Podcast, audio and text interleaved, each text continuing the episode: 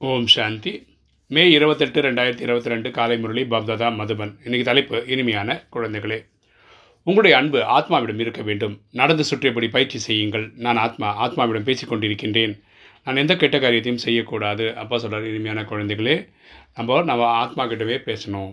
அதாவது இப்போ கண்ணு முன்னாடி தெரியுது உடல் தான் தெரியுது. ஆனால் அவங்க உடல் கிடையாது. ஆத்மா தான் அந்த உடலை இயக்கிட்டுருக்கு இந்த புரிதலோடு தான் நம்ம ஒவ்வொருத்தருடையும் பேசணும் செய்யணும். நான் ஆத்மா வெளியூர் ஆத்மாவோட பேசி கொண்டிருக்கிறேன் அப்படின்னு நினைக்கணும். நம்ம வழியாக எந்த ஒரு கெட்ட காரியமும் நடக்கக்கூடாதுன்றதில் ஆக்கிரதையாக இருக்கணும். கேள்வி தந்தை மூலமாக படைக்கப்பட்ட எக்ஸாம் எதுவரை நடந்து கொண்டிருக்கிறதோ அதுவரை பிராமணர்கள் தந்தையின் எந்த கட்டளையை கண்டிப்பாக பின்பற்ற வேண்டும்?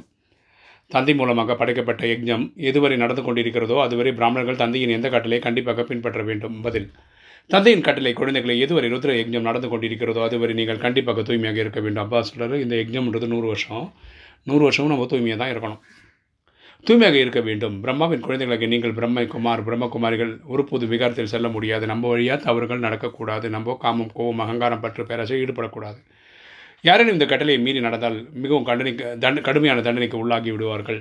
ஸோ இவங்களுக்கு தண்டனை இருக்குது பிரிவுகள் குறைஞ்சிடும் பதவியும் குறைஞ்சிடும் யாருக்குள்ளாவது கோபத்தின் போதம் இருந்தால் அவர்கள் பிராமணர்களே அல்ல. யாருக்கிட்டே கோபம் இருந்ததுன்னா அவங்கள பிராமணர்களே சொல்ல முடியாது. நாளைக்கு இவங்க தான் தேவதை ஆகணும். இல்லை தேவதைகள் வந்து கோவப்படுவாங்கன்னு சொன்னால் கேட்குறதுக்கும் பார்க்கறதுக்கும் நல்லா இல்லை.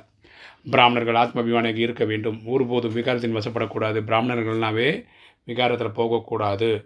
அவங்க எப்பவுமே ஆத்மஸ்திதியிலே இருக்கணும். இன்றைக்கி தாரணை ஃபஸ்ட்டு பாயிண்ட் ருத்ரஞான யஜ்ஞத்தின் பிராமணராக ஆகி பின் பணத்தை உறுத்துபடியான எந்த ஒரு காரியத்தையும் செய்யக்கூடாது. எந்த பூதத்திற்கும் வசப்படக்கூடாது. அப்போ சொல்கிற ருத்ரஞான யஜ்ஞத்தில் நம்மளை ஏ சேர்த்துக்கிட்டு நம்ம அதுக்கப்புறம் நம்ம தூய்மையாக தான் இருந்தாகணும் கரெக்டாக அப்புறம் தூய்மை இழக்கிறது வந்து அழகாக இருக்காது.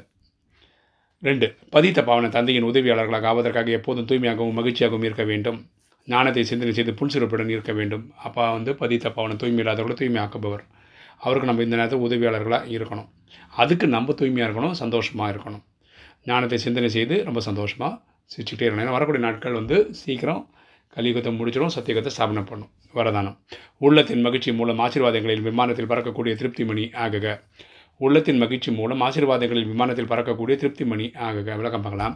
யார் தன்னால் சேவையால் மற்றும் அனைவரையும் திருப்தியாக இருக்கின்றார்களோ அவர்களை திருப்தி மணி என்று சொல்லப்படுகிறது. யார் திருப்தி மணின்னு சொல்ல முடியும்னா அவங்க தன்னுடைய இதனாலையும் சேவை பண்ணுறதுனாலையுமே திருப்தியாகவே இருப்பாங்க?